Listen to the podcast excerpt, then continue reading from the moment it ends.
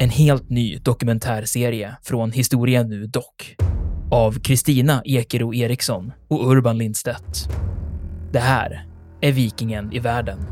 Vikingarna, de var inte något främmande folk. Sannolikt är det ett slags tempel, ett kulthus helt enkelt. Enligt legenden så är rykiderna skandinaver. Från skeppet och bränslet och slavinnan och hennes herre hade blivit till aska. Du hör dokumentären på historia.nu eller där poddar finns.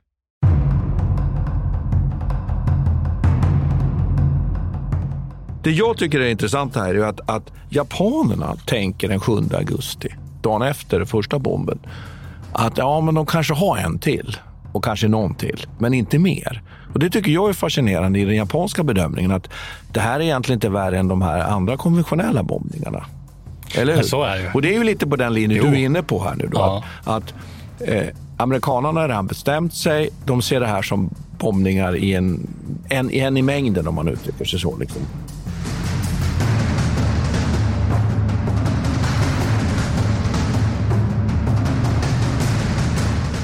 Militärhistoriepodden är podden om krig med människor och samhället i fokus. Programledare är Martin Hårdstedt, professor i historia vid Umeå universitet och Peter Bennesved, doktor i idéhistoria. Podden ges ut av förlaget Historiska Media.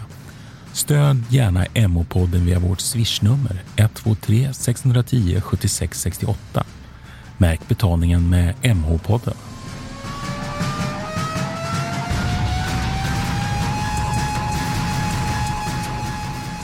Välkommen till Militärhistoriepodden och jag som pratar heter Urban Lindstedt.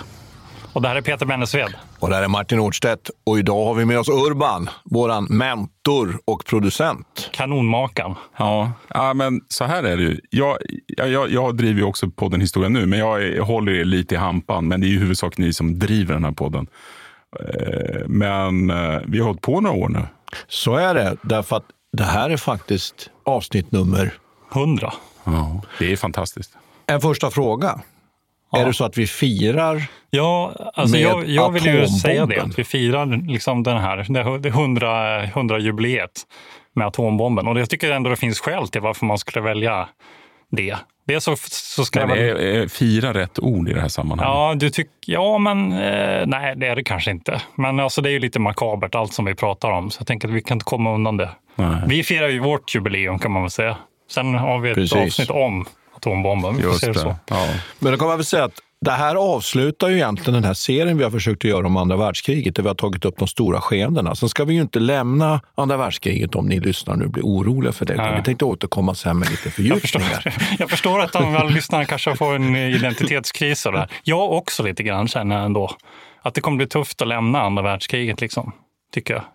Ja, kanske. Ja, alltså Ja. jag, jag känner väl att det är rätt skönt att få ett avslut. För jag, jag lyssnar ju på alla era avsnitt. Jag tänker, jag är första världskriget. Det skulle jag vilja höra om. Ja, Men det är du så det kommer bli, förstår ni. Vi ska börja med det. Men vi ska återkomma med olika Ja. teman. Men får jag, säga, får jag kommentera det här varför vi firar ändå? Jag tycker ändå att det, å ena sidan så är det ju ett slut va, på någonting. Men det är ju också början på den post-war-perioden.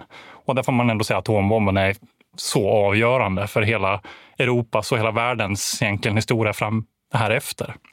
Så det känns ju som en väldigt en viktig punkt liksom, i historien det här. Det, någonstans kan man väl ändå säga att atombomben gör att vi slapp ha ett storskaligt krig i Europa eh, under kalla kriget. Ja, kanske. Terrorbalansen, ja. Också den här svåra frågan som John Keegan lyfte fram. Hur ska man tolka att kriget är en fortsättning av politiken i Clausewitz, med Clausewitz ord, när man kan förgöra hela jorden med, med, med nya vapen? Då. Det får vi Men- anledning att återkomma till.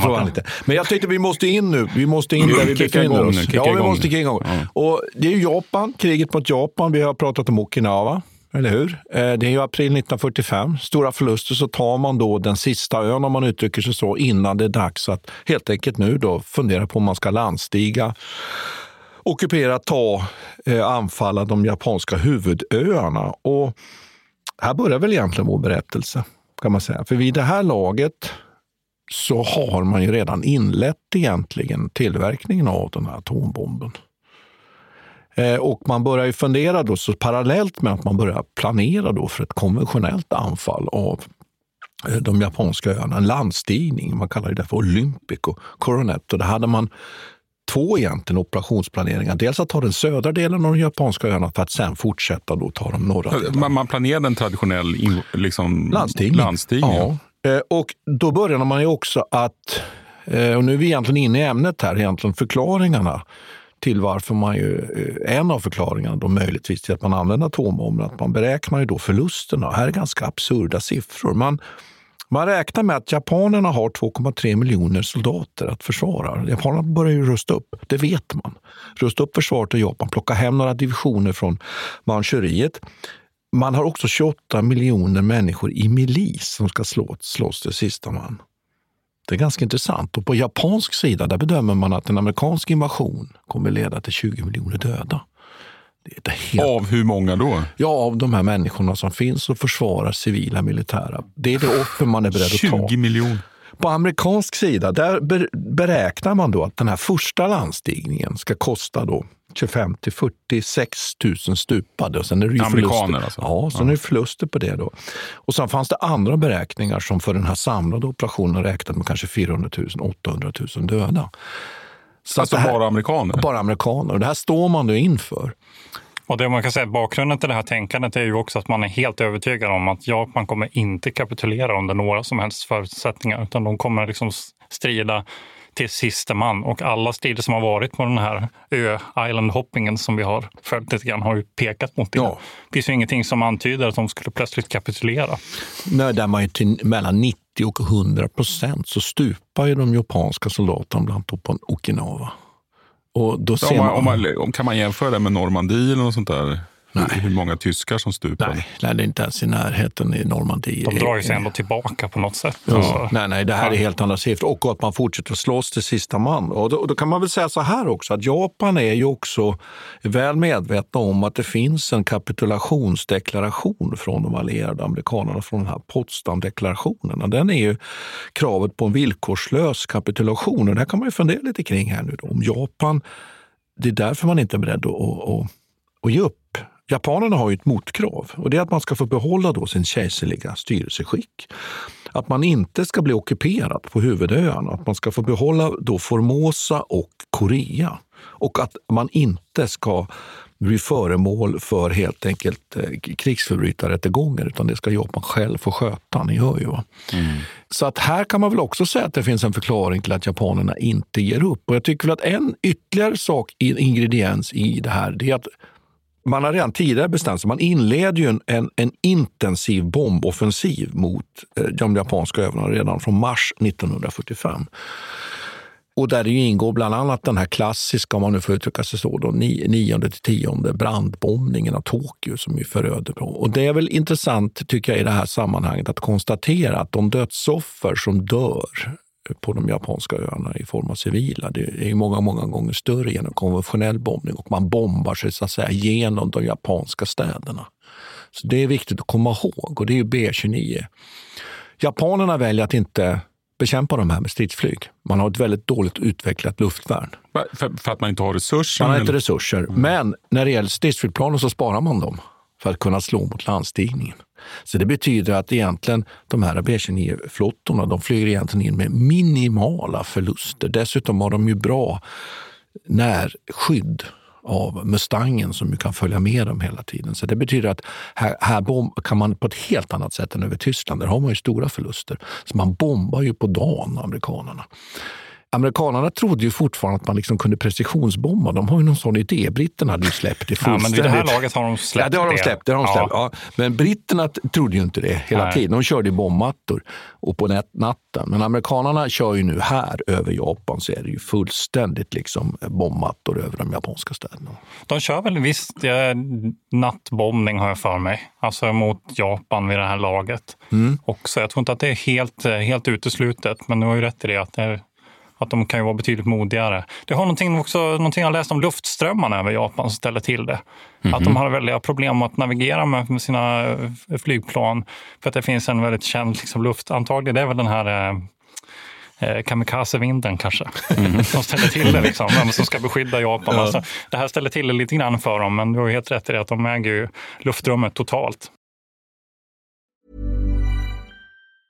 When you're ready to pop the question, the last thing you want to do is second guess the ring. At Bluenile.com, you can design a one of a kind ring with the ease and convenience of shopping online. Choose your diamond and setting. When you find the one, you'll get it delivered right to your door. Go to Bluenile.com and use promo code LISTEN to get $50 off your purchase of $500 or more. That's code LISTEN at Bluenile.com for $50 off your purchase.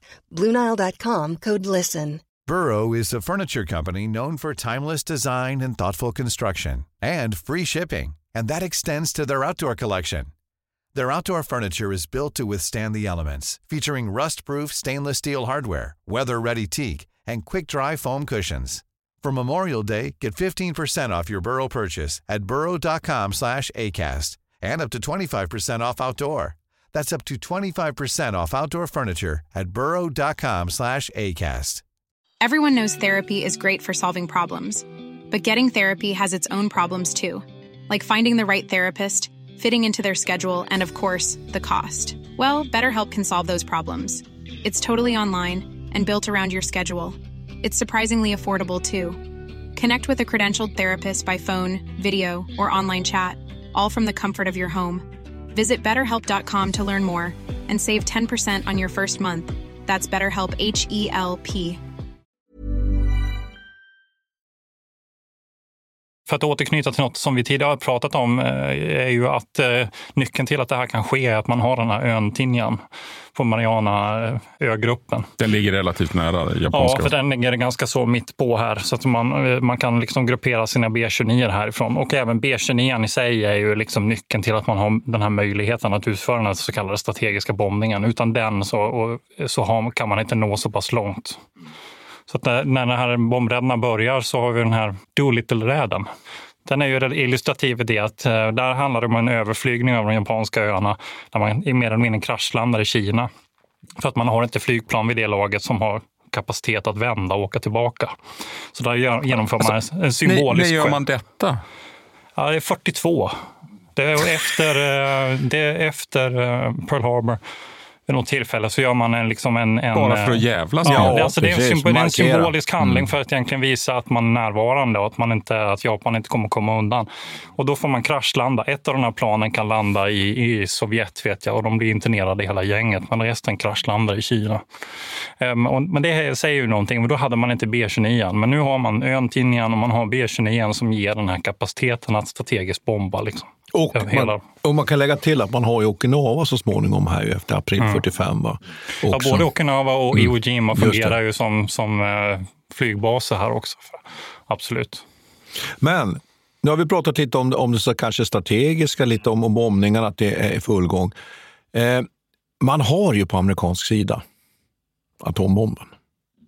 Och hur är det med utvecklingen av den, Peter? Ja, ni har ju eh, sagt åt mig här nu att jag får inte prata om Manhattan-projektet. Nej, det har vi sagt åt ja, men, men alltså, jag är inte med på det här. Jag vill gärna prata om Manhattan-projektet. Ja, men prata om, ni får Nej, min tillåtelse. Prata om så om det. Ja, vi har pratat om det tidigare också lite grann. Vi har faktiskt gjort ett eh, avsnitt tidigare om atombomben. Men jag tänker fylla på med lite andra grejer nu. Eh, för, för jag tycker att någonting som är intressant här, det är ju, ja, men för det första kan man ju säga att Manhattan-projektet är ju den, det forskningsprogram som man startar upp eh, 1943 tillsammans med britterna för att då utveckla atombomben. Man helt enkelt bestämmer sig för att man ska utföra detta. Och, eh, Oppenheimer, som säkert många, Robert J. Oppenheimer, som många känner till. Oppi. Den, ja, Oppi, precis. Eh, är ju den som leder det här programmet. Då. Forskningsverksamheten är ju utplacerad över hela landet egentligen. Jättemånga anläggningar som, som håller på med detta och det är cirka 100 till 130 000 man involverade, alltså arbetare och forskare, eh, för att framställa de här delarna som behövs. Den centrala forskningsenheten är ju Los Alamos utanför Albuquerque. Eh, och det, är det New Mexico? Eller? Ja, New Mexico, precis. Jag har faktiskt varit där, kollat på Oj. Oppenheimers hus. Ja. Shit, alltså. Jo, det är spännande. Det är en intressant miljö. Men man får, inte, liksom, man får inte se så mycket av... Alltså, själva forskningsbasen finns kvar där. Eh, men den får du liksom inte komma in i. Men eh, man, det går att gå runt i de här civila delarna. Så jag har varit inne och tittat i deras matsal och så där, som det här forskarlaget hade och sett Oppenheimers hus och sådär. Och anledningen till att man hamnar där är att Oppenheimer har en gård där faktiskt. Mm. Så att de, de, det är en helt liksom en konstruerad... Alltså, Oppenheimer är ju en så här larger than life person. Ja. Och, och, han, det är ganska intressant när han går in i det här och blir chef för hela forskningsprojektet så inser han att jag är inte den främsta fysikern i världen. men här har jag liksom möjlighet att ändå göra någonting. Ja, visst. Ja. För det är fascinerande. Han har en väldigt fascinerande roll och det är också det att han, han, eh, han blir ju personen non grata sen. Det är ju det värsta egentligen. Ja, att han egentligen vänder sig mot det hela, allt det här och, och blir egentligen utfryst från, från Ja, men han, blir ju, han förlorar sin säkerhets... Nu är vi långt fram här, men Ja, han förlorar fram sin 50-talet, säkerhetsklassning. Alltså, får inte Ja. ha någonting med det att göra. Precis. Blir klassad som kommunist. Ja, men Ja. Hans, hans fru var ju vad är det man säger, card carrier member av det amerikanska kommunistpartiet. Så att det var ju liksom kanske inte Ja, det fanns helt... i det. Ja. Och han hade ju flera nära vänner. Som, alltså nu snackar vi inte bara om sån här McCarthy-hysteri, utan det, det var liksom organiserade Mm. kommunister. Helt enkelt. Ja, men det budskapet han förde fram under den perioden är ju helt i linje också med den här eh, typ, typen av eh, atombombspacifism, eller vad man ska kalla det. Men, men i alla fall. Nu, nu Nej, börjar jag- Martin bli ja. nervös. Nej, jag, nu, Ja, nu, ja. jag känner nu att du pratar ni för mycket. Ja, men det, är- men det är roligt, men Nej, det är men bara ett inspel här. Och jag tycker det är så fascinerande. För jag, jag, jag, jag har spelat in ett avsnitt om den här eh, attacken på tungvattenfabriken med Rjukan. Och då tog vi upp lite om det tyska bom, bom, eh, atombombsprogrammet. Och där kan man ju liksom skratta. Vad, vad sa du här? 120-130 000. Ja, men Ja. Tyskarna, vad var de? 15 stycken i en källare. Det var Ja, kanske lite ungefär, alltså. banalisering. Men, Ja. men Det var inte bara det, det var att de var hundratal. 125, det var inte bara att de var 125 000 människor. Nej. Det var ju också att de fick ju alla resurser de pekade på. Men då tänkte jag så här att det, det vi står inför här, det, det, det är att man, man har då möjligt operativt som det heter. Alltså, och att man har en bomb operativ betyder att man kan stoppa in den i en vapenbärare och sen släppa ner den där man vill. Och det är B29 som ska lyfta. Det är ju två bomber. Ja. De är Men ganska- Ska jag ta det här eller? Jag Vill tycker du ska ta det Ja. där. För det var det jag tänkte be, be att du skulle Han göra. vill inte att vi ska snacka mer om Oppenheimer, tror jag. Det är, Nej, men, och det, det Oppenheimer och eh, hans forskarlag kommer fram till att det finns egentligen två olika sätt att bygga den här bomben. Eh, och det är där, och de, så de eh, utvecklar någonting som det är Thin Man och en som ska vara Fat Man. Men det Thin Man kommer senare bli känd som Little Boy. Little och boy. Fat Man behåller sitt namn. Då. Och de här är ju uppbyggda enligt två olika principer och det är väl delvis intressant tycker jag i sammanhanget. En Little Boy eller det som blir Thin Man är ju alltså en pistolvariant kan man säga där man har en, krit, man har en kärna av uran och sen har man en, en eh, i princip en, en, eh, vad ska man säga, en kula med eh, ytterligare lite uran som man sätter bakom då någon form av sprängladdning och sen är det ett rör här emellan. Så man egentligen skjuter in en kula av av eh, uran in i en kärna. Då. På detta viset så skapas en kritisk massa och det här exploderar. Eh, och sen har man Fatman-varianten där man helt enkelt bygger på en implosionsprincip. Att man klär in en plutoniumkärna med sprängmedel och så ska allt det här sprängmedlet då smällas av samtidigt och detta skapar ett enormt tryck mot den här plutoniumkärnan som gör att den då exploderar. Och vad är fördelar och nackdelar med den här? Ja, uranium, eh, urankärnan, då, Little Boy, den är lite svårare, för det är lite svårare att framställa det här uranet, kräver lite mer resurser. Det är också så att uranet inte används fullt ut utan det blir mycket spill. Det är bara några procent som ju hinner Ja, förbrukas. Precis. Ja. Har man däremot en plutoniumkärna som sprängs med implosionsprincipen, då är det dels lättare. Man kan ha en grafitreaktor som egentligen framställer själva plutoniumet. Och det är ju det som blir... Jag tänker man kan ju liksom säga också att här när man snackar om uran, det finns ju två uran. Det är 237 och Ja, 235 exakt. och det är där 235 som man använder och det är ju bara någon, någon par procent i vanligt Exakt, uran. och det är svårt att, fram, att få Ja. fram eh, så eh, anrikt eller Ja, det, väldigt, det krävs väldigt Ja, stora resurser. Precis, och, och det, det finns som fördel med plutonium också att du kan använda själva reaktorn för, annan, för Den energiframställning. svenska atombomben byggde ju på att man skulle bygga med plutonium. Ja, ja precis. Mm. Eh, det- så så är det.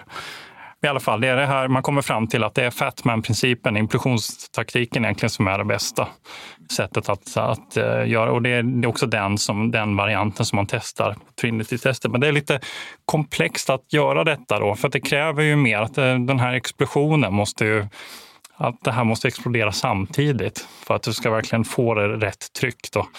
Eh, så att det det är därför som man genomför Trinity-testet egentligen den 16 juli 1945. Det är egentligen, de smäller upp en miljard där och de är inte helt säkra på att En det, miljard? Ja, det kostar så mycket ungefär. Ja, och det är ett Ja. test. Ja, Mm.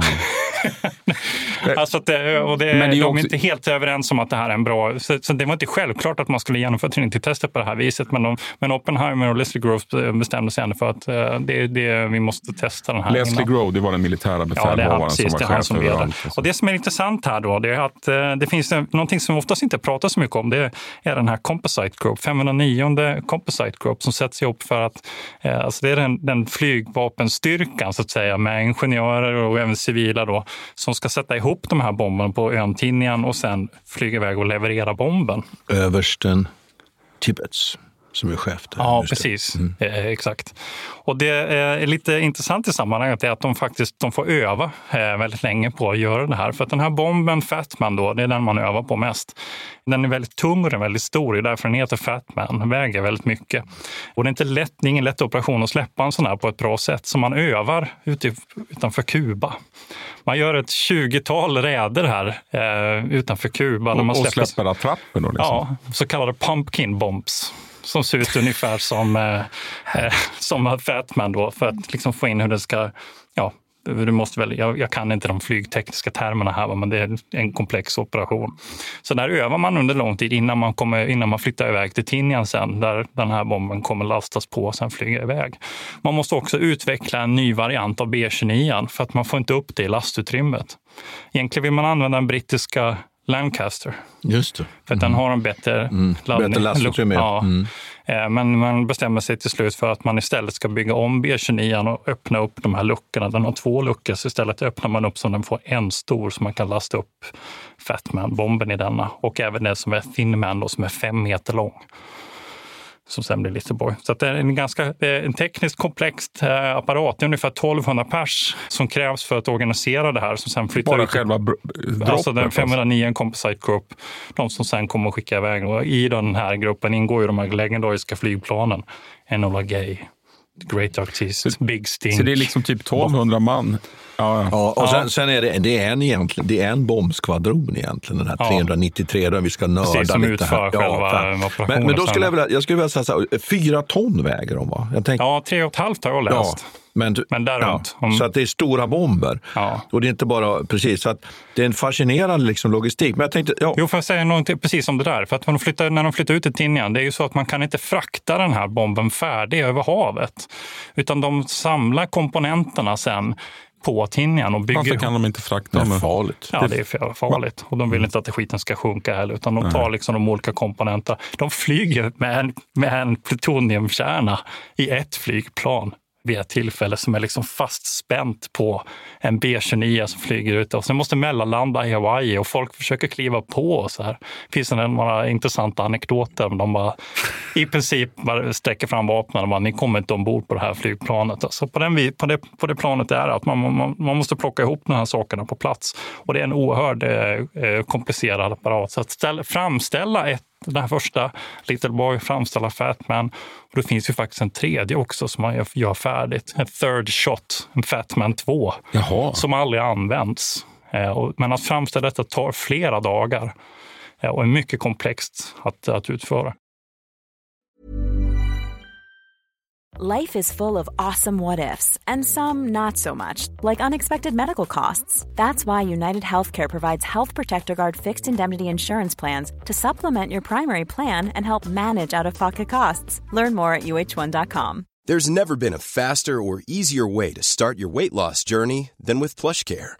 PlushCare accepts most insurance plans and gives you online access to board-certified physicians who can prescribe FDA-approved weight loss medications like Wigovi and Zepbound for those who qualify. Take charge of your health and speak with a board-certified physician about a weight loss plan that's right for you. Get started today at plushcare.com slash weight loss. That's plushcare.com slash weight loss. plushcare.com slash weight loss.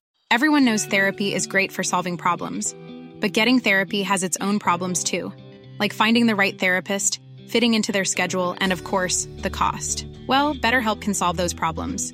It's totally online and built around your schedule. It's surprisingly affordable too. Connect with a credentialed therapist by phone, video, or online chat, all from the comfort of your home. Visit betterhelp.com to learn more and save 10% on your first month. That's BetterHelp H E L P. i juli så är det här klart. Provet är gjort, man vet att man har en operativt och när man träffas då, så Churchill och Truman, när de träffas så kan de prata ihop sig och säga att det här finns och vi kan använda det då. Eh, Och det är också så att ryssarna får Stalin veta. får inte veta något. Ja, de får veta faktiskt att det finns en bomb på väg. Va? Men de vet ju inte vad den innebär. Men han, de- det sägs att Stalin visste om det här innan. Ja, att han, liksom, det de finns fanns- några, De hade ju många Ja, välplacerade ja. spioner Men- i. Men nu skulle jag vilja, nu skulle jag komma. Det, här, det, det är bomben. Nu är det själva genomförandet här och då kommer den här absurda diskussionen eller planläggningen. Vad ska vi välja för mål? Och det är ganska förfärande. Man vet ju inte vad det här får för hur bomben fungerar. Och då väljer man ett mål i Japan där man får effekt. Dels väljer man städer där man har ammunitionsfabrik till exempel. Eller Hiroshima, som är en hamn, hamnstad. Och en sak som jag tycker är intressant är att Nagasaki är faktiskt bara egentligen ett reservmål. Och från början Vilka är det var det som skulle bombas? Ja, det var Kyoto hade man tänkt att ta. Och det är ju fruktansvärt egentligen, för det vet ju kanske alla som, som hör det namnet, att det är ju den gamla kejsarstaden. Men liksom, det finns ju, finns ju byggnader där tillbaka tillbaks från den japanska kulturen, samurajkulturen och kejsarkulturen. Som ju liksom, det går ju inte att ersätta. Men den stryks så småningom och där finns det ju, en, en, det finns ju de som hävdar att bland de här som är ansvariga finns det ju en amerikan som har varit där på smekmånad och inser det här. Och där kan man ju diskutera det oändliga. Det är lite lustigt. Då? Ja, men jag vet, fast jag vet inte. Jag tycker att det är en, det är en intressant anekdot i den här Burns då, som är rådgivare bara- till ja. Truman som, Ja. som, eh, som sägs eh, ha den här åsikten. Men jag kan också tycka att man är ju ändå, om man pratar psykologiskt försvar som är en väldigt stor grej under den här perioden och som, som börjar växa fram nu. Så och, och mycket av de tidiga erfarenheterna hämtar man från Japan och det är just det att man inser att det japanska folket är så upptagna, kulturellt låsta till sina religiösa och kulturella symboler. Så att jag tror inte att det bara har med det att göra, även om det är intressant samman.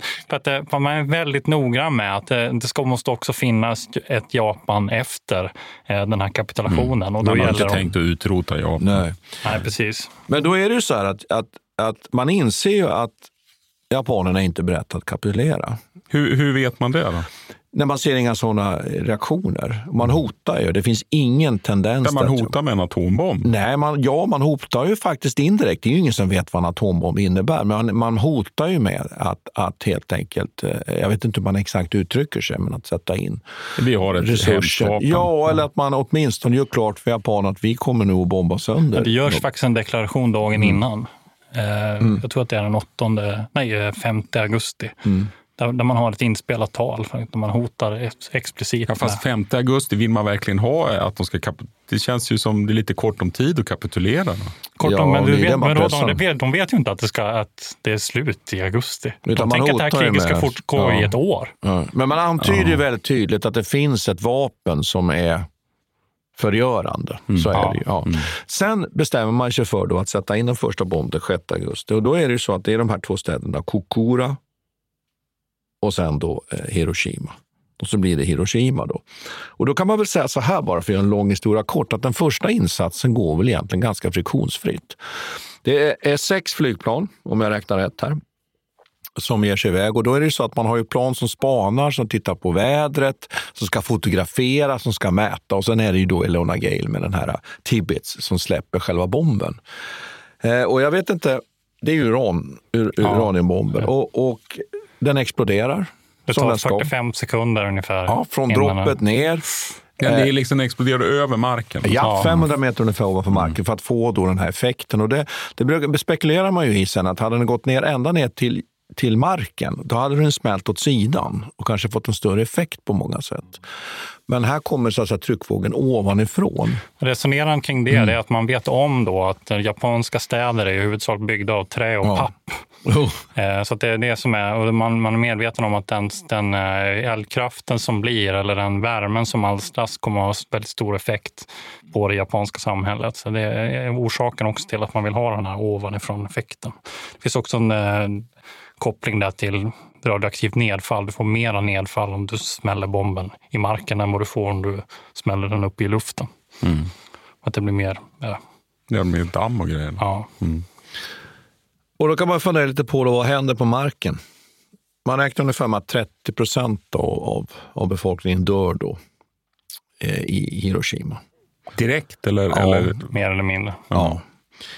Och det här är ju väldigt svårt med de här förlustsiffrorna. Det finns ju alla möjliga siffror på det här som egentligen, jag vet inte egentligen om det är så stor mening att, att redogöra för dem. Men det är ju stora förlustsiffror. Man, 70 till 80 000 människor eh, menar man då omkommer ganska Intressant är väl också att i Hiroshima i och för sig, om man, även om man inte vet med de här siffrorna, så kan man ju ändå konstatera att Hiroshima är en stad där väldigt många faktiskt soldater åtminstone. Ja. Om, det är no, om, om nu det är någon slags tröst eh, så är det väl eh, är ju väldigt stor andel soldater, då, cirka 20 000.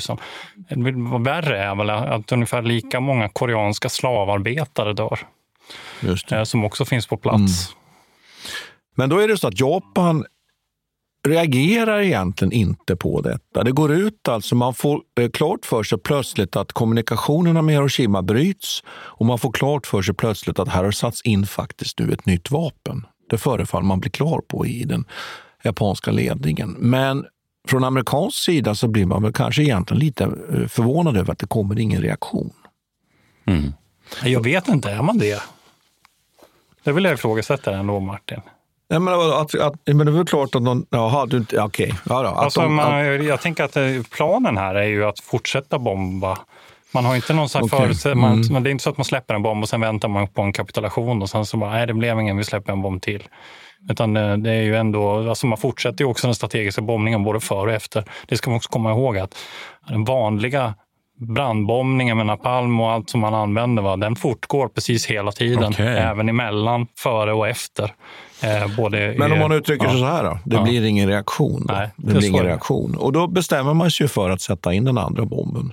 Och det är ju två dagar senare. Och där kan man ju då nämna bara, det, det, är många saker som händer här nu då. Men jag, jag vill rätta ja. dig igen Martin. För att man har redan fattat det beslutet. Jo. Att sätta in en tvåa. Jo. Det är inte så att man väntar på och sen tar... Nej, nej, nej, nej. Man har tagit de besluten i början. Ja, Ja, alltså, det är absolut. precis. Ja, ja, jo, det är jag med på. Det, nej, men det, jag är med på det. Jag är med på det. det jag tycker är intressant här är att, att japanerna tänker den 7 augusti, dagen efter första bomben, att ja, men de kanske har en till och kanske någon till, men inte mer.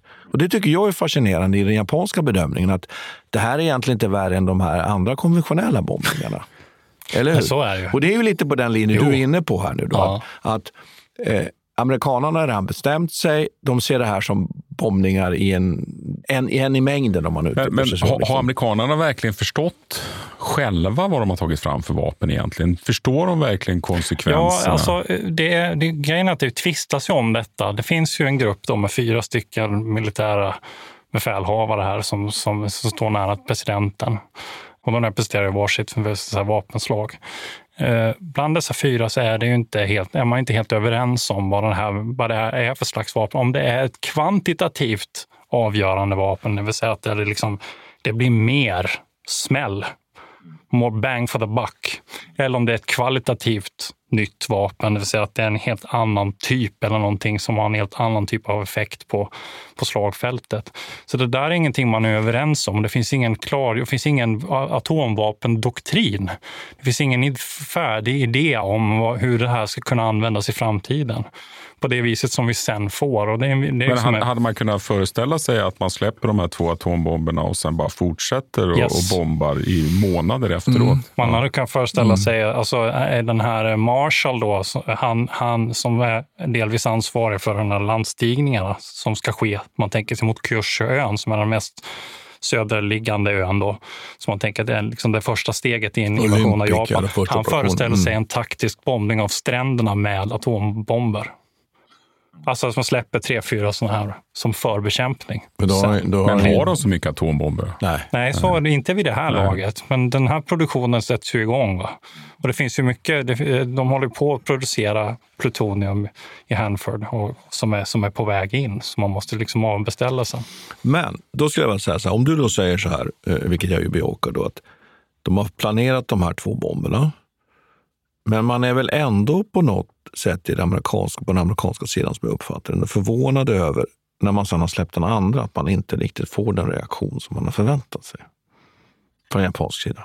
Jag vet inte. Jag hade, alltså, grejen att jag hade sagt ja på den frågan eh, om det inte var så att jag nyligen har läst en bok som utmanar just det där Ja, narrativet. Ja. Men jag, jag kan inte, jag kan inte Nej. avgöra så. Men det finns, men det finns Nej, men ni förstår oklarheter vad jag- i det. jag Ja, precis. Ja. För det är det som är frågan här. Blev de överraskade eller inte? Var det här bara en, en eskalering av den, takt, eller den strategiska Ja, men som bombning jag som, sa, man en, redan... bomb, ja, en, en precis. bomb i mängden. Eller så att amerikanerna, som du säger, att de inte riktigt är medvetna själva om vad jag, de släpper. jag intervjuade Willem Agrell, professor Willem Agrell, för några, han Ja, har skrivit det. en bok som heter Massförstörelsevapen. Classic. Eh, Classic. Och, och han, han menar ju det att amerikanerna, de ville ju testa, i och med att vi handlar om två teknologier. Det var inget snack om att de bara skulle smälla en, för de ville testa den andra teknologin också. Men vad får jag berätta om den andra då? Ja, kör. Mm. Där går det ju andra? inte så bra. Nej, nej. Därför att för det första är det ju så att, att man ju tvingas under inflygning inse att Eh, eh, för det första innan man ska starta får man ju problem direkt. Och vi behöver inte ta det här i detalj, men det handlar ju om att man, man är tvungen att bära en massa extra bränsle över som man inte kan använda i flygplanet. Och då var det här som du sa Peter, att det var ju väldigt känsligt och då hade man ju valet. Ska vi fly Alltså det är fel på flygplanet om jag uttrycker mig så.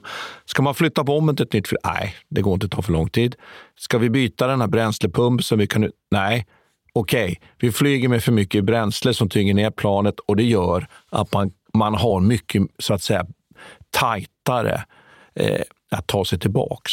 Det är inte helt självklart att man kan Så ta... man åker iväg med ett defekt plan? Ja. Ja, man kan använda ungefär 91 procent av bränslet. Ja, och då har man att alltså en massa bränsle som man inte kommer åt för det är fel. Ja. Ja. Och det, kan, det behöver man ju för att också ta sig tillbaks för att det är lite på gränsen. Så kommer problem två. Det visar sig att det går inte att bomba det här målet som man har tänkt sig. Vilket var det tänkta målet? Då? Ja, det tänkta målet var, var en, en stad som heter Niigata. Och istället då så blev man tvungen att, att spana då mot det här nya målet. Men, men, men man har alternativa mål, det är inte någon direkt att Ja, man nej, bara... man har, Nej, nej, nej, nej, man så har. Nagasaki som, som, Ja. eh, som reserv. Och det man försöker, det, alltså grejen är så här att de har fått strikta order om att du får, inte, du får inte bomba om du inte kan ha visuell kontakt med marken. Om du, så säga, du får inte bomba genom molnen, utan du måste träffa rätt så att man får på något vis eh, en, får, kan se effekterna av det. Och man får inte använda sig av radar då för att liksom zooma in målet. utan- Varför får man inte använda sig av radar? Ja, men det har väl att göra med det här att det ska vara träffsäkert, så träffsäkert som möjligt. Så det som händer är då att man släpper den här bomben över. Är det, vad snackar vi? Little Boy eller Fat, fat Nu? Fatman. Men, det, det Fat Man. men man kan, ju ta det där att det, det som är intressant också i den här händelsekedjan är ju att de, de ska ju möta upp två andra plan med. Och i ett av de här planen sitter faktiskt en känd journalist sen. Det är lite eh, spännande. Eh, men, eh, och, och det som händer är att man kör ner mot det här målet, men man, får, man kör tre varv egentligen. Och här bränner man det här bränslet som, som, du, som du pratar om. Så man har inte så mycket bränsle, men den här Sweeney som kör flygplanet, han väljer att ändå ta några extra varv här. Till slut så bestämmer man sig för att åka mot Nagasaki. Så det är liksom en operation då som går fel på väldigt många plan. Ett av de här pl- hjälpplanen kommer inte, dyker inte heller upp. Så de är bara två.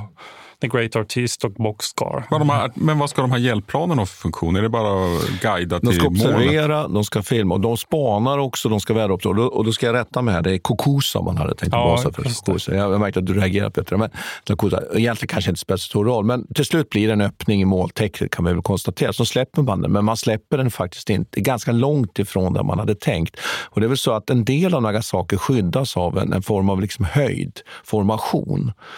Men den här bomben är ju kraftigare, som vi har konstaterat. Ju.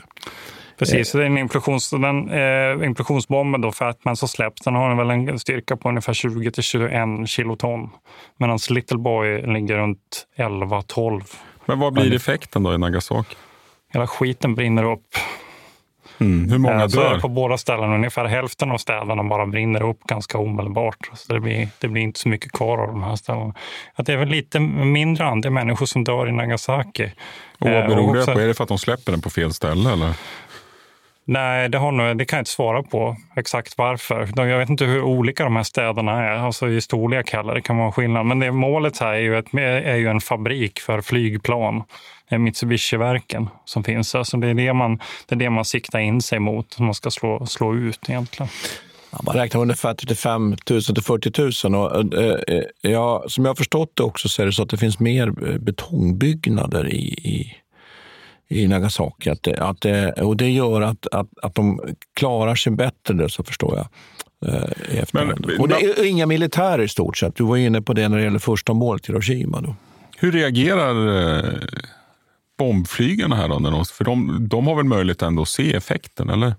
De vänder, jag vet inte om de, på Nagasaki vet jag inte om de ser så mycket. Mm. Det finns ju ett känt foto från Hiroshima som är taget ifrån eh, den här bakänden av Enola Gay. Mm. Det är egentligen det enda fotografiet som finns från de här bombningarna. För att det planet som skulle sköta film, som skulle filma, dök ju aldrig upp okay. under Nagasaki-bombningen. Mm. Så att jag vet inte hur mycket de, de ser ljusskenet. Jag, jag, kan inte svara på om de har någon liksom, men de måste ju flytta sig så långt bort. Va? Det tar ju 45, jag tror 43 sekunder, Nagasaki-bomben. Så de hinner ju vända och dra iväg så att säga också. Sen är det så att det finns ju en sån här berömd bild med över ett, ett sånt här eh, svampmoln. Men det är faktiskt en missuppfattning för att det är taget mycket längre och det är eldstormarna som har skapat det där. Eh, det är en klassisk mm, det är inte själva kärnvapensmällen? Nej, nej. Så att det där är, ska man vara vaksam på när man, när man ser publicerade bilder faktiskt. Det som ju sen händer med den här, det här flygplanet nu då, det är att det börjar få slut på bränsle. Och det slutar med att man landar i Okinawa och får aldrig kontakt med markkontrollen. Utan sätter ner det här planet. Det är ganska dramatiskt den där landningen och det kan man ju lägga till här. Då. Vi var inne på den där Doolittle-räden då, så det höll ju gå då på gå illa här. Då. Men en sak som också händer nu då, det är ju naturligtvis den japanska reaktionen här. Och den den blir ju nu en annan, för nu börjar man inse på japansk sida och nu börjar man bearbeta de grupperingar som finns i maktens centrum. De börjar ju jobba för en villkorslös kapitulation. Och det konstiga här tycker jag, som är så märkligt, är ju att kejsaren, Hirohito, som ju egentligen bara är någon form av galjonsfigur egentligen, plötsligt blir ju väldigt betydelsefull här. Det, det är min tolkning, min syn på det här, på det här skeendena. Här Vadå, han går in och agerar i... i... Nej, men det verkar som att det slut ändå är han som ska ta beslutet om kapitulationen. Och sen finns det premiärministern Suzuki som är för en kapitulation i sig. Men så finns det också de som är emot kapitulationen som beredda ska slåss till sista, till sista blodsdroppen. Och det är ju så att så småningom har man ju då det här, det här mötet den 14 augusti i den japanska ledningen. Och där Hirohito förefaller så småningom bli helt på det klara med att han ska kapitulera. Han kommer ju sen att, att sända det här berömda radiotalet den 15 augusti som där han ju tillkännager den här kapitulationen. Men då ska man också tillägga att det görs ett kuppförsök. Det görs ett kuppförsök. Ja, det är folk som inte vill kapitulera? Ja, man gör ett försök att helt enkelt ta makten för att fortsätta. Och när den här kapitulationen väl då blir ett faktum så händer ju det som är så oerhört märkligt att en hel del officerare faktiskt bor, begår ju harakiri, eller hur? Självmord. En hel del, vad innebär det? Ja, det är ett, ett antal. Tusentals? Nej, nej, men ett Vill antal. att vi ska redovisa statistiken? Ja. men ett antal högt uppsatta officerare begår. Ja. Det, och det är ganska fascinerande att, att det är en sån oerhörd skam. Mm. Det, det jag tycker är en intressant grej är också att japanska folket har aldrig hört kejsarens röst. Det är första gången de hör honom. Jag mm. tycker det där är intressant att du säger det, för det är någonting man glömmer bort också i den här bilden om kapitulationen. Att, att eh, det, det, finns hela tiden risken för att det finns någon annan kraft som kommer ta över och att stridigheten kommer fortsätta. Och den 14, det här är ju någonting, alltså, en av andra världskrigets absolut största konventionella flygräder mm. genomförs ju alltså den 14 augusti mot Tokyo samma dag som de kapitulerar? Ja. Nej, de kapitulerar den 15. De möten, de sitter ja. i möten för så att besluta. Eh, så att de skickar liksom 1014 plan och ungefär 830 bombplan skickas mot Tokyo denna dag. Och den räden är egentligen mycket, mycket värre. Alltså rent förstörelse, vad man uppnår. Alltså ja. materiell... Det är fler som dör och mer materiell förstörelse. Ja, eh, mer eller mindre av den här. Och det är det glömmer man gärna bort. Att det, här är liksom, det är inte så att man släpper en bomb och sen så väntar man stilla och så släpper man en till. Utan det här är som en sakta eskalering hela tiden fram till den 14 augusti. Och det är ju då, frågan som uppstår då, det är ju i vilken mån var det faktiskt atombomberna som avgjorde Hirohitos... Det kan lika gärna ha varit de här massiva sista Exakt. konventionella Och det bomberna. kom ju uttalanden sen i efterhand här nu. Det tar ju fram till, vad är det, oktober de skriver på. Det slutgiltiga... 2 september. 2 28 augusti inleder de så att säga, den fysiska ockupationen av Japan och sen den 2 Exakt. september skriver de ju under. Det kom ju uttalanden från, från eh, några ledande japaner som säger att det, det var dels blockaderna mot öarna, att de inte kunde få några förnödenheter och B-29 strategiska bombmattor som avgjorde.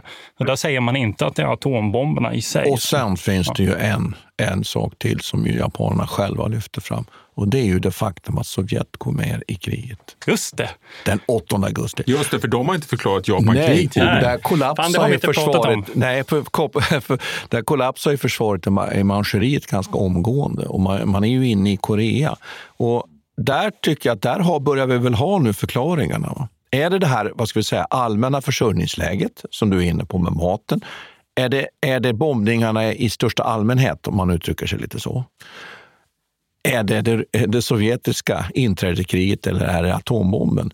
Och min, min, min analys, det är ju inte min, det är ju andra forskare som man har läst på den här frågan. Då. Det är väl att det är en kombination av de här sakerna. Så frågan är om atombomben verkligen har den där betydelsen. Vad säger mina herrar? Och den bilden vi har av det här så, så avgörande slutpunkten för andra världskriget, där vi började den här diskussionen egentligen. Men, men vi tittar ju på det här ifrån våra ögon, för vi Ja. vet ju vilka konse- konsekvenser i- atombomben fick för hela kalla kriget och allting. Så för oss, det blir ju, det blir ju en förenkling, men tror ni verkligen att de hade kapitulerat utan atombomberna? Ja, men jag tror att du har rätt. Jag ska bara säga först, jag tror du har rätt att vi efterkonstruerar ju det här naturligtvis. Jo, men samtidigt, de visste ju inte om, men- de kanske hade haft 30 atombomber. De kunde ju bara matat på med att, och det visste väl inte Nej, men japanerna? deras analys Precis, man kan, ställa man kan ställa Mm. den här frågan då. Hade vi sett på atomvapnet annorlunda om man hade istället för att göra den här bombräden mot Tokyo den 14 eh, med konventionella vapen, om man hade haft satt in en tredje bomb? Alltså, hur hade det påverkat vår syn på atomvapnet? Du menar att vi kunde ha använt det mer expansivt framtiden? Exakt, va? om det har övergått till en mer konventionell syn på det här Mm. vapnet. Ja, men det är ju inte så länge sedan, om vi hoppar fram till Koreakriget, där, då, då MacArthur han vill väl bomba Mm. Ja, han skiten ville ur bomba. Kina Han vill med bomba. atombomber. Han vill bomba. Ja. Så att jag menar, det, det var ju Mm. politikerna som var den bromsande kraften här egentligen. Men, men därför finns det, tycker jag, en intressant fråga att, att det här kärnvapnet, skulle det användas militärt? Taktiskt, operativt? Du var inne på mot stränder. Vi har ju pratat i vår egen samtid här om taktiska kärnvapen i Ukraina till exempel. Eller var det meningen att det skulle liksom användas i den här Douais anda? Att just uppnå den här, det här En pressen bomb på, och sen är det klart. ja, på, på civilsamhället och bryta ner det. Det kan man ju diskutera. Det kan man ju diskutera. Precis, det finns ju ingenting som antyder heller att de här översta skiktet av militära befälhavare i USA tänkte sig att det här skulle bli ett vapen som man sen kan använda i ett slags avskräckningssyfte. Det fanns inte vid den här tiden. Nej, det fanns inte i, innan det här, de här bombningarna, utan det är någonting som kommer efter när man inser shit, de kapitulerar för fan. Alltså det, kommer, det är en tanke som, som sen växer. Och, och det är inte så att man använder sig av atombomberna i det här läget med syfte att avskräcka Sovjetunionen för, för vidare För expansion. det är en intressant fråga. om, om det är så. För det framkommer ju ibland i diskussionerna. Ja, man släppte dem. Du var inne på att man ville testa Urban. Och att man, eh, men, men då ska man väl också komma ihåg att när man har sett effekten av de här två småbomberna då vet vi ju det att ganska snart så utvecklar man ju bomber som har mycket, mycket större sprängkraft. Det är klart, då inser man ju Ja. att de, de Att går de att använda på ett annat sätt. är kanske precis. symboliska Mm, funktionen mm. som är mycket större. Mom deserves the best, and there's no better place to shop for Mother's Day than Whole Foods Market. They're your destination for unbeatable savings, from premium gifts to show-stopping flowers and irresistible desserts. Start by saving 33% with Prime on all body care and candles. Then get a 15-stem bunch of tulips for just $9.99 each with Prime. Round out Mom's menu with festive rosé, irresistible berry chantilly cake, and more special treats. Come celebrate Mother's Day at Whole Foods Market. Traffic jams, tailgating, pileups. Ugh, the joys of driving. How could it get worse? The federal government wants to have a say in what you drive. That's right. The Biden administration's EPA is pushing mandates that would ban two out of every three vehicles on the road today. Don't let Washington become your backseat driver. Protect the freedom of driving your way. Visit EnergyCitizens.org. Paid for by the American Petroleum Institute.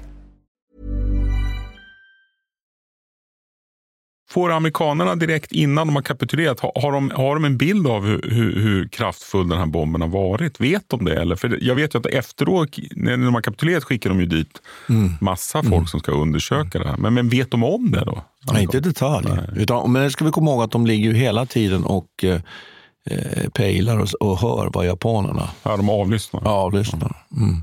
Mm. Nej, alltså, synen på det där är ju att det här är en kvantitativ eh, lätt lättnad på något vis. Att kunna använda sig av en bomb med färre antal eh, flygplan i en operation. Att det är liksom en ekonomisk vinning i det. Det är så man ser på det. Förmågan att förstöra städer på den här skalan, den finns ju. Den har man utvecklat kontinuerligt sedan 1942. Och, och man utvecklar napalm under den här perioden också. Man blir mycket bättre än britterna på det här. Eh, men det, så det finns ju en sån ekonomisk faktor. Men får jag fråga en sak? Vad tror herrarna om, är det så att man vill spara amerikanska liv eller vill man testa bomben? Ja, just det. Det här är, kommer ihåg vi pratade om Okinawa eh, och pressuppbådet som blev kring Okinawa och alla de amerikanska förlusterna.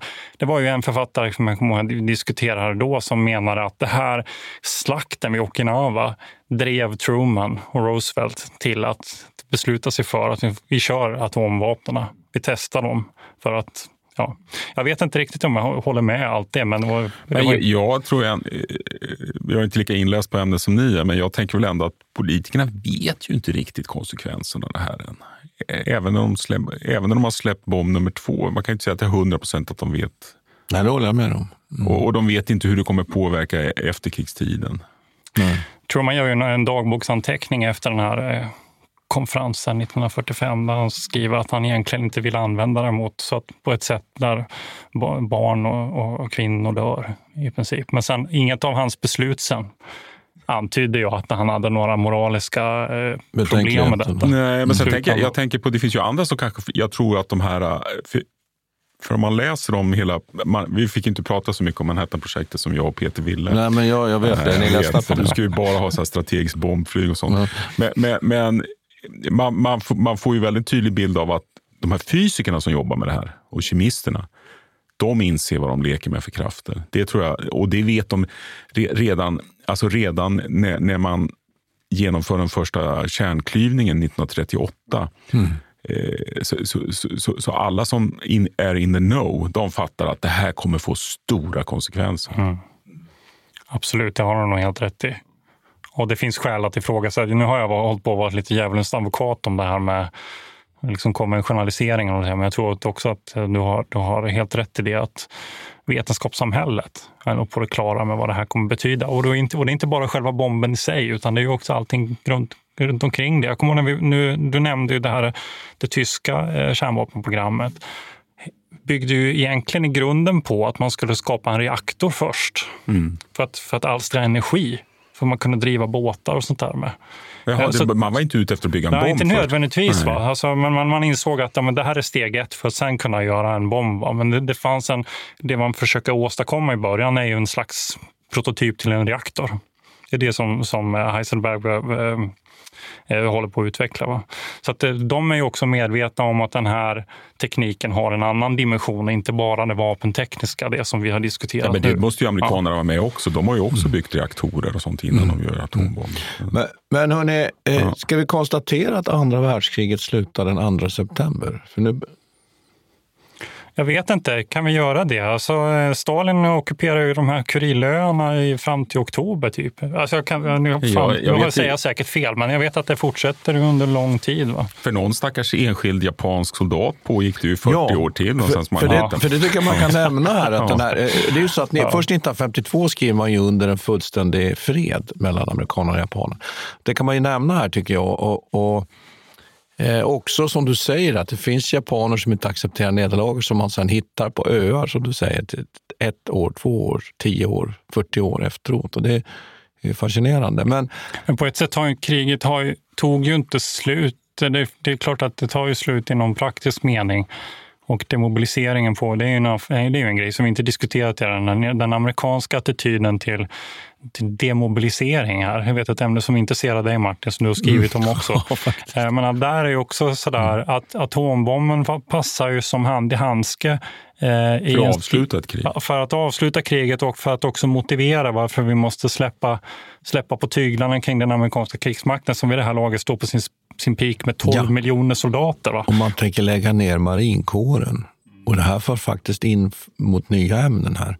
Därför när Koreakriget kom 1950, då har man ingen konventionell armé, för då har man tänkt sig att, att använda atombomber. Ja, istället. Och man är tvungen att behålla marinkåren och återigen kalla in de här veteranerna mm. från andra världskriget. Det tycker jag är fascinerande. Jag tycker en, en intressant fråga där är också, det kan man väl eh, säga så här, vem är det som under kalla kriget sen, och den här perioden som, efter, som kommer här efter, vem är det som tjänar mest på att framhäva atombomben som en sån fullkomligt omvälvande typ av teknologi och bombteknik? vem är det egentligen som tjänar mest på? Och det har att göra med de här sakerna.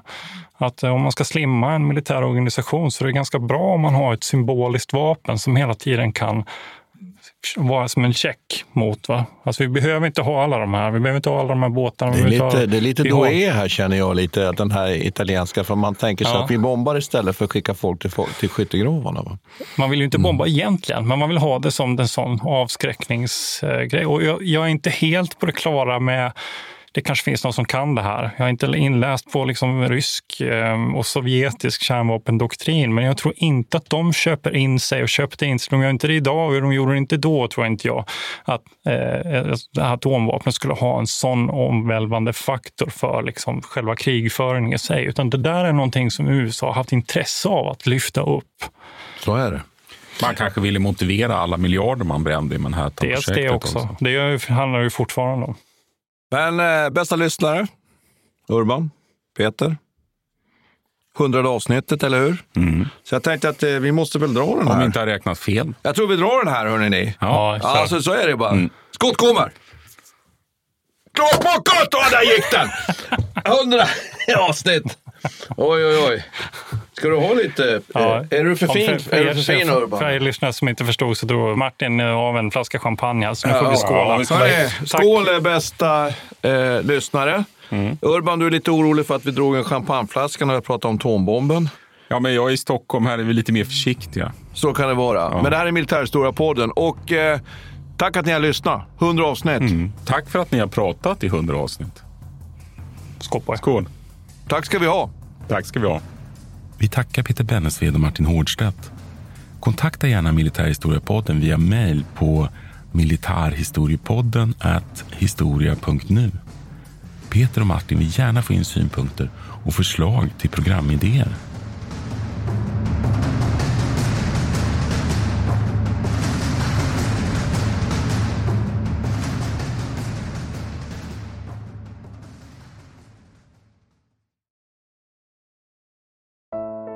Iran har under 1900-talet genomgått tre omvälvande revolutioner som orienterat landet antingen mot västerlandets modell eller mot en auktoritär styrelseform. Idag pågår en social revolution i landet som vänder sig mot det islamistiska styret och vars anhängare har Europa och väst som förebilder. I en viktig bok ger idéhistorikern Mohammad Faslashemi en djupare förståelse för dagens dramatiska händelseutveckling. Iran mellan tre revolutioner är utgiven av förlaget Historiska Media. Beställ den fysiska boken på förlagets hemsida historiskamedia.se eller köp den i en bokhandel nära dig.